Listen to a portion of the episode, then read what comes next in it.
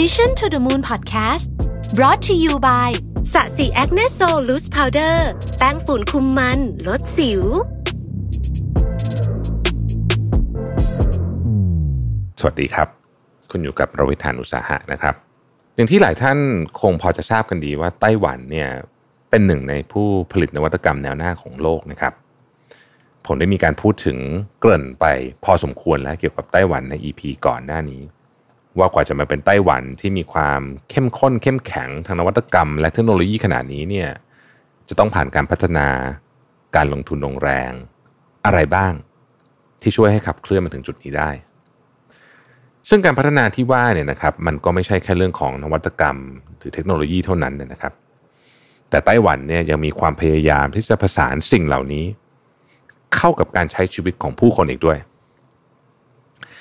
อย่างที่เราอาจจะได้เห็นหรือว่าพอได้ยินมาบ้างในช่วงต้นของการระบาดของโควิด -19 เนี่ยนะครับ ไต้หวันก็เป็นอีกหนึ่งผู้นำที่เร่งเอาเทคโนโลยีเข้ามารับมือกับการระบาด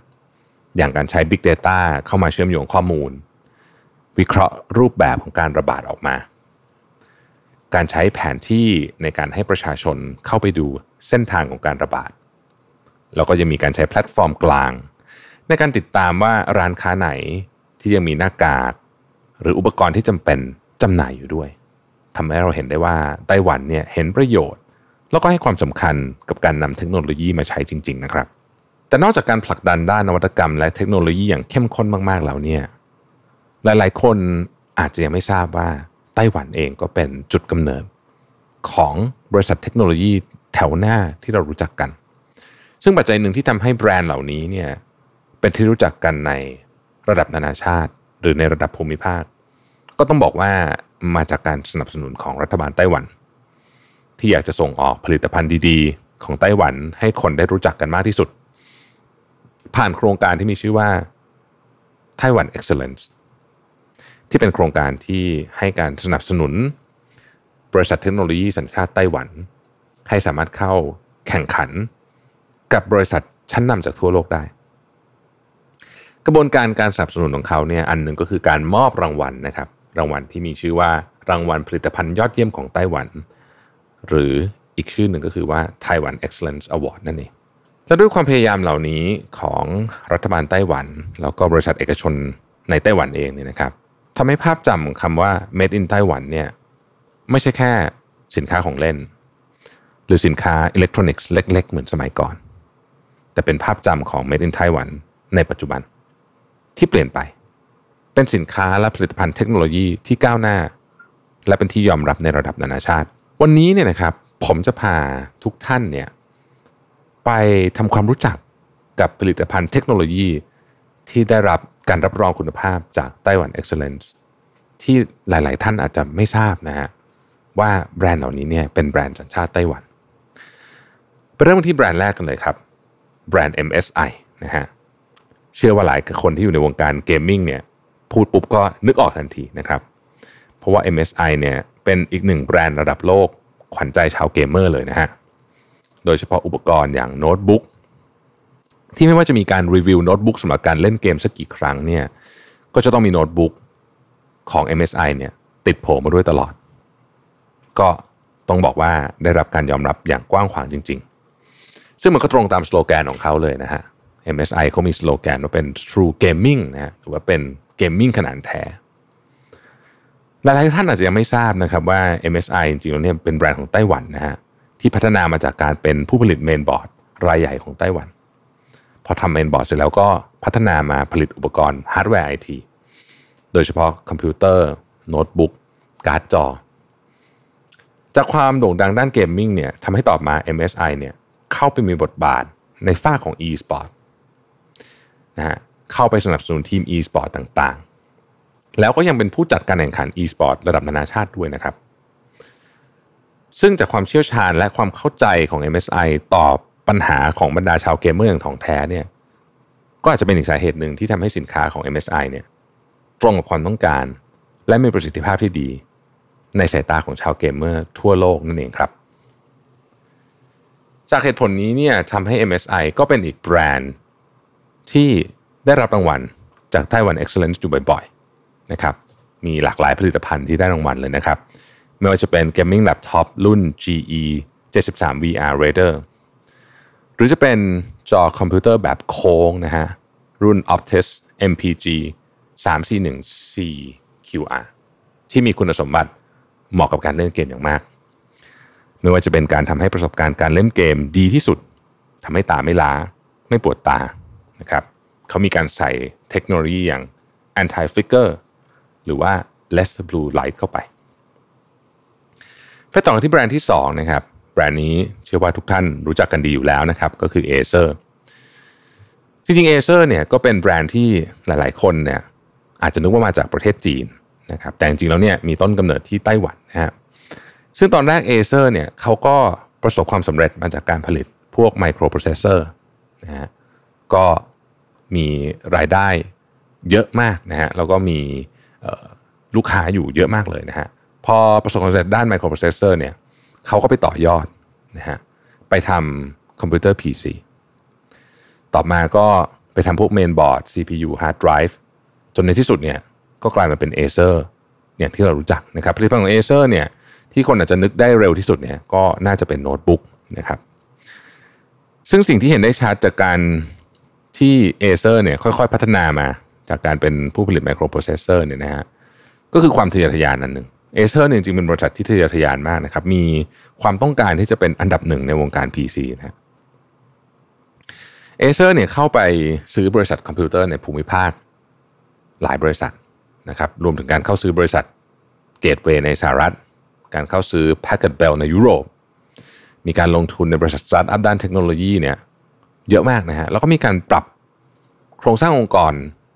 ครั้งใหญ่ เพื่อที่จะให้สอดรับกับการเปลี่ยนแปลงไปของโลกเทคโนโลยีได้ ด้วยความพยายามทั้งหมดนี้เนี่ยนะครับก็ทำให้เอเซอร์เนี่ยก้าวขึ้นมาเป็นเบอร์ต้นๆของโลก ที่มีชื่อเสียงด้านคอมพิวเตอร์และโน้ตบุ๊กต่างๆ แล้วก็จะเป็นแบรนด์ที่หลายๆ คนรู้สึกว่าเป็นแบรนด์ที่เข้าถึงง่าย ราคาไม่สูงเกินไป แล้วก็มีประสิทธิภาพดีทีเดียว ผมเองก็เคยใช้คอมพิวเตอร์ของเอเซอร์อยู่ ด้วยสิ่งนี้จึงทำให้หลาย ๆ ครั้ง ไม่ว่าจะเป็นการเลือกซื้อโน้ตบุ๊กหรืออุปกรณ์ต่างๆเนี่ยนะครับเอเซอร์เนี่ยจะเป็นชื่อที่ pop up ขึ้นมาชื่อแรก ๆ เลย ในส่วนของรางวัลไต้หวัน Excellence ในปีนี้เนี่ยเอเซอร์เขาก็ได้รับรางวัลนะฮะได้รับไต้หวัน Excellence แล้วก็ไต้หวัน Excellence Silver นะฮะโดยมีสินค้าตัวเก่งอย่าง ConceptD 3 นะซึ่งเป็นโน้ตบุ๊กรุ่นใหม่นะครับ ที่มาพร้อมกับความทันสมัยแล้วก็ไฮเทคมากๆ มาพร้อมกับปากกาจอสัมผัสแบบ2 in 1แล้วก็ยังใช้เป็นแท็บเล็ตได้ด้วยนะฮะเหมาะคนที่เป็นสายกราฟิก แล้วก็คนที่ทำคอนเทนต์มาก ๆ เลย หากพูดถึง MSI แล้วก็ Acer แล้วเนี่ย อีกแบรนด์หนึ่งที่ไม่พูดไม่ได้เลย คือ ASUS นะครับเรื่องของ ASUS นี่ก็น่าสนใจมาก ๆ เลยนะฮะ เป็นแบรนด์ที่เกิดขึ้นมาจากการสนทนากันในร้านกาแฟของวิศวกรไม่กี่คน นะฮะคือวิศวกรที่กำลังดื่มกาแฟกันอยู่ แล้วก็กำลังสนทนาอย่างออกรถเนี่ยมีความฝันนะฮะอยากจะสร้างบริษัทเล็กๆที่สวยงาม ที่มีความก้าวหน้าในวิธีคิดแบบของของผู้ร่วมก่อตั้งเนี่ยนะฮะเขาใช้เวลาแค่ 8 เดือนนั่นเองนะแเดือนเนี่ยเขาสร้างเมนบอร์ด รุ่นที่ใช้ในสินค้าชั้นนำในอุตสาหกรรม ที่ผลิตขึ้นโดย IBM และ ALR ทำให้พวกเขาเนี่ยกลายเป็นที่รู้จักมากในไต้หวัน ในฐานะผู้ผลิตสินค้าไอทีคุณภาพสูง ซึ่งในตอนนั้นเป็นต้นมาเนี่ย ASUS ก็ค่อนข้างที่จะให้ความสำคัญกับการลงทุนในงานวิศวกรรม แล้วก็ในตัววิศวกรด้วย ASUS เนี่ยขึ้นชื่อมากในเรื่องของ R&D R&D ของเทคโนโลยีขั้นสูง แล้วก็มีนวัตกรรมใหม่ ๆ ออกมาเยอะมากนะครับ ในช่วงปี 2005เนี่ยในช่วงที่กระแส gaming กำลังเข้ามาเนี่ยนะครับ ASUS ก็ได้กระโดดลงในตลาดคอมพิวเตอร์สำหรับเกมโดยเฉพาะ ในชื่อของ Republic of Gamers ก็มีเป้าหมายที่จะสร้างอุปกรณ์เล่นเกมที่ดีที่สุดในโลก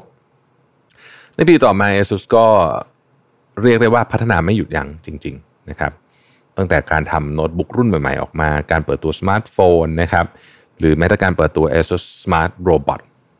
แถมยังมีเป้าหมายที่จะสร้างสรรค์อุปกรณ์แห่งอนาคตใหม่ ๆ ขึ้นมาอีกด้วย ASUS ไม่ใช่แค่บริษัทเล็ก ๆ แต่สวยงามเหมือนตอนแรกๆที่ตั้งใจไว้ในปี 1989อีกต่อไปนะครับแต่ได้ก้าวขึ้นมาเป็นบริษัทระดับโลกที่มีความน่าเชื่อถือ มีความเชี่ยวชาญด้านเทคโนโลยี เป็นที่รู้จักเป็น household name นะครับแล้วก็มีพนักงานกว่า 15,000 คนเลยทีเดียว ตั้งแต่ปี 1996 เนี่ย ASUS ได้รับรางวัลไต้หวัน Excellence ไปมากถึง 756 รางวัลนะฮะ ทำให้เราสามารถเชื่อมั่นได้ในคุณภาพของผลิตภัณฑ์ ASUS ได้เลยนะครับโดยในปี 2021 เนี่ยที่ผ่านมาเนี่ยผลิตภัณฑ์โน้ตบุ๊กของ ASUS ก็กวาดไปได้หลายรางวัลทีเดียวนะครับไม่ว่าจะเป็น ASUS VivoBook ที่เหมาะสำหรับคนที่ทำงานเอกสารหรือใช้ทั่วไป ASUS ZenBook นะฮะอันนี้คุ้นเคยกันมากนะเห็น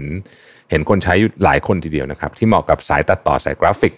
สาย content creator แล้วก็ ASUS ROG นะครับที่เหมาะสำหรับคนที่เป็นเกมเมอร์โดยเฉพาะ เรียกได้ว่ามีการออกแบบและพัฒนามาครบด้านและครบถ้วนตามความต้องการของผู้ใช้แต่ละประเภทจริงๆพอมาถึงตรงนี้กันแล้วเนี่ยหลายๆ คนก็คงจะเริ่มสงสัยว่าไต้หวันเนี่ยมีแต่บริษัทแนวหน้าที่ผลิตพวก PC โน้ตบุ๊กหรืออุปกรณ์ไอทีเท่านั้นหรือนะครับ จริงๆแล้วเนี่ยบริษัทที่โด่งดังมากจากไต้หวันยังมีด้านอื่นอีกนะฮะอย่างแบรนด์สินค้าชื่อดังที่ จำหน่ายผลิตภัณฑ์ที่เกี่ยวกับความจำนะครับ memory card flash drive USB นะฮะ external hard disk นะฮะ card reader หรือแม้แต่กระทั่งกล้องหน้ารถอย่าง Transcend นะครับแบรนด์ Transcend เนี่ยก็เป็นแบรนด์ไต้หวันเช่นกันตั้งแต่ก่อตั้งวันในปี 1988เนี่ยทุกวันนี้ Transcend เนี่ยได้กลายมาเป็นบริษัทอุปกรณ์ จัดเก็บข้อมูลแนวหน้าของโลกเลยก็ว่าได้นะครับ มีออฟฟิศอยู่ถึง 13 แห่งทั่วโลก รวมถึงในพื้นที่ที่บริษัทเทคโนโลยีระดับโลกตั้งอยู่กัน อย่างเช่นซิลิคอนแวลลีย์ด้วยนะครับหากพูดถึงจุดเด่นของ Transcend ก็คงหนีไม่พ้นเรื่องคุณภาพ ซึ่งเป็นสิ่งที่บริษัทเนี่ยยึดมั่นมาโดยตลอดนะครับทำให้ Transcend เนี่ยเป็นผู้ผลิตอุปกรณ์จัดเก็บข้อมูล อันดับหนึ่งในไต้หวันและอันดับที่ 2 ของโลกนะครับได้รับการรับรอง ISO 9001 ISO 14001 QC 08000 ที่การันตีได้ถึงคุณภาพของ Transcend เป็นอย่างดีนะครับ ในปี 2021 เนี่ย Transcend ได้รับรางวัลจากไต้หวัน Excellence ไปทั้งหมด 3 รางวัลด้วยกัน ถึงแม้ผลิตภัณฑ์ของ Transcend จะเป็นผลิตภัณฑ์ขนาดเล็ก ๆ ที่หลายๆคนอาจจะไม่ได้นึกถึงมากเนี่ย แต่จริงๆแล้วมันมีความสำคัญอย่างมากนะครับ อย่างพวกอุปกรณ์จัดเก็บข้อมูลต่างๆ เรียกได้ว่าถือเป็นหัวใจของคนทำงานสาย production เลยก็ว่าได้ หรืออย่างพวกกล้องติดหน้ารถเนี่ยนะครับเป็นอุปกรณ์ที่จำเป็นต้องมีเลยนะในยุคนี้ เราจะได้รู้ว่าถ้าเกิดอุบัติเหตุอะไรขึ้นเนี่ยนะครับ มันจะสบายใจไปเยอะมากนะฮะหลายๆคนอาจจะไม่ได้นึกถึงแบรนด์ดัง ๆ ว่าแบรนด์เหล่านี้เนี่ยมีต้นกำเนิดจากไต้หวันใช่ไหมครับเพราะนอกจาก4แบรนด์ใหญ่เนี่ยไต้หวันยังมีแบรนด์ชื่อดังระดับโลกอีกหลายบริษัทยกตัวอย่างเช่น D-Link BenQ f a g o Tokyo ที่ได้รางวัลไต้หวัน Excellence อีกด้วยนะครับ แต่ก็ไม่ได้หมายความว่ารางวัลไต้หวัน Excellence จะมอบให้แต่บริษัทใหญ่ ๆ เท่านั้น บริษัทขนาดเล็กขนาดกลางสตาร์ทอัพเองเนี่ยก็มีโอกาสจะได้รับรางวัลนี้เช่นกันนะครับ เพียงแต่ต้องเป็นผลิตภัณฑ์ที่มีคุณค่าทางนวัตกรรม แล้วก็ผ่านเกณฑ์ตามรอบคัดเลือกเท่านั้นเองด้วยความตั้งใจของกรมการค้าต่างประเทศ กระทรวงเศรษฐกิจไต้หวัน และสภาส่งเสริมการค้าและการส่งออกไต้หวัน หรือไททราที่อยากจะผลักดันผลิตภัณฑ์เทคโนโลยีและนวัตกรรม ของไต้หวันสู่ระดับนานาชาตินะครับ